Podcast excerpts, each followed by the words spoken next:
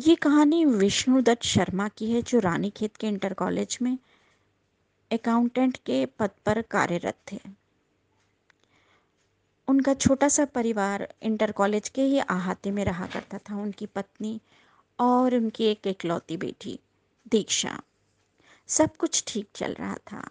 सब लोग विष्णुदत्त शर्मा की तारीफ़ करते थे। विष्णुदत्त शर्मा बहुत ही सज्जन, धर्मपारायण व्यक्ति थे। सारे अभिभावक उनकी तारीफ़ करते सब कुछ ईश्वर की कृपा से अच्छा ही अच्छा हो रहा था। बस एक बात थी जो उन्हें नहीं अच्छी लगती। अक्सर उनकी पत्नी को बुखार चढ़ जाता और वो उतरता ही नहीं था। बहुत इलाज कराया गया। बाद में पता चला कि उनको पथरी है। शिमला के सरकारी अस्पताल में रेफ़र करा गया। वहाँ उनका ऑपरेशन भी हुआ। विष्णुदत्त शर्मा ने अपनी पत्नी की बहुत सेवा की। पैसे को पानी की तरह बहाया, लेकिन अपनी पत्नी को बचा नहीं पाए।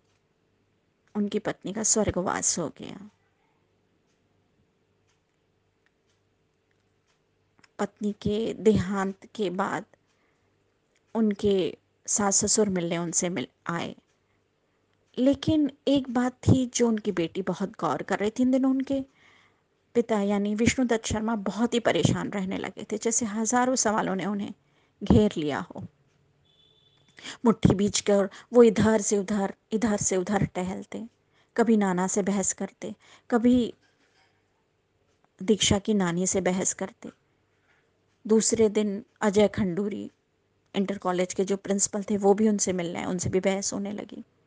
ऐसा लगता जैसे किसी बात पर बहस तो होती है, लेकिन वो लोग किसी निष्कर्ष पर नहीं पहुँच पाते। पर्दे के पीछे से दीक्षा ये सब कुछ देखकर बहुत परेशान रहती। उसे अपनी माँ की भी याद आती। दूसरे दिन नानी उसके पास आए और उन्होंने उसको फुसला कर कहा, देखो बेटा, तुम हमारे साथ कुछ दिनों के लिए शिमला चल चलो। दीक्षा तैयार हो जाती है।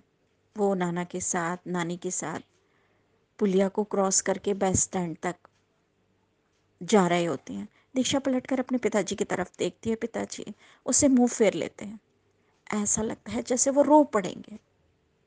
पता नहीं, कैसी आशंकाएँ हैं, कैसे प्रश्नों के जवाब वो खोज रहे थे। दीक्षा जब शिमला अपने नाना नानी के यहाँ जाती है तो दूसरे दिन उसके नाना नानी उसे बताते हैं कि देखो, तुम्हारे पिताजी के ऊपर किसी सुवीणा मित्तल नाम की औरत ने भ्रष्टाचार के, चरित्रहीन होने के आरोप लगाए हैं। वो बहुत ही ज़्यादा विचलित और परेशान है, इसलिए उन्होंने तुमको परेशान होकर अपने से अलग किया। अब तुम यहीं पढ़ो। क्या दीक्षा बहुत ही ज़्यादा परेशान हो जाती है? बहुत ही ज़्यादा दुखी हो जाती है? नहीं नहीं, मेरे पिताजी ऐसे इंसान नहीं थे।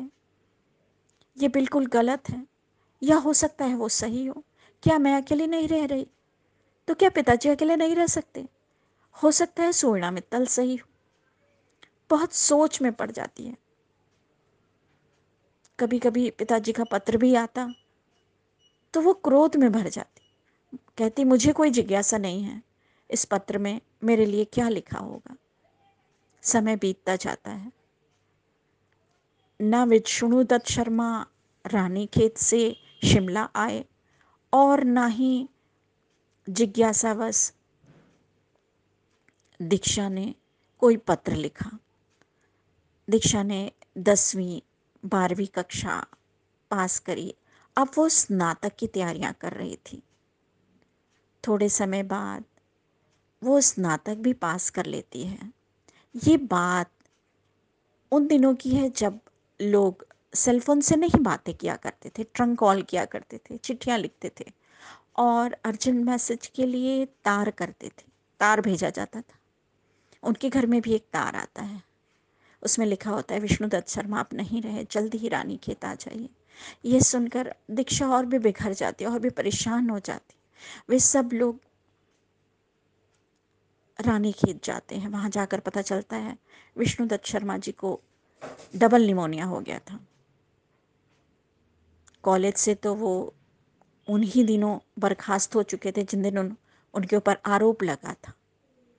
लेकिन कॉलेज के अहाते में ही रह रहे थे और विद्यार्थियों को ट्यूशन पढ़ाकर अपना घर का खर्चा चलाते थे। बहुत पैसा लगा। उन्होंने मुकदमा जीत तो लिया और सुविणा मित्तल को नौकरी से निकाल दिया गया। लेकिन वो अपनी परिस्थितियों से बहुत दुखी रहने लगे थे। यह सब सुनकर, समझकर दीक्षा बहुत दुखी हो गई।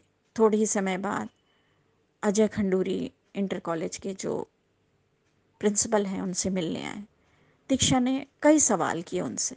क्या आपको पता नहीं था मेरे पिताजी गलत नहीं है? हमारा तो परिवार बिखर गया। अब हम क्या करें? अजय खंडूरी ने उनको ढांढस देते हुए कहा, देखो बेटा, मैं एक इंटर कॉलेज चलाता हूँ। स्वयं को सिद्ध करने के लिए प्रयास करना पड़ता है। लेकिन ऐसे में तुम्हारे पिताजी बहुत ज़्यादा टूट गए थे। मैं तो चाहूँगा कि तुम अपने पिताजी की पद पर दोबारा से हमारे कॉलेज में अकाउंटेंट की तरह काम करो और अपने पिताजी का नाम रोशन करो। दीक्षा के पास कोई विकल्प नहीं था। वो उस कॉलेज में अकाउंटेंट की तरह काम करने लगती है। और जब भी कोई उसकी तारीफ़ करता तो वो यही कहती, ये मेरी तारीफ़ नहीं, मेरे पिताजी की तारीफ़ है। उनका नाम रोशन करती हूँ तो मुझे बहुत खुशी होती है। ये मेरे पिताजी को सच्ची श्रद्धांजलि भी है।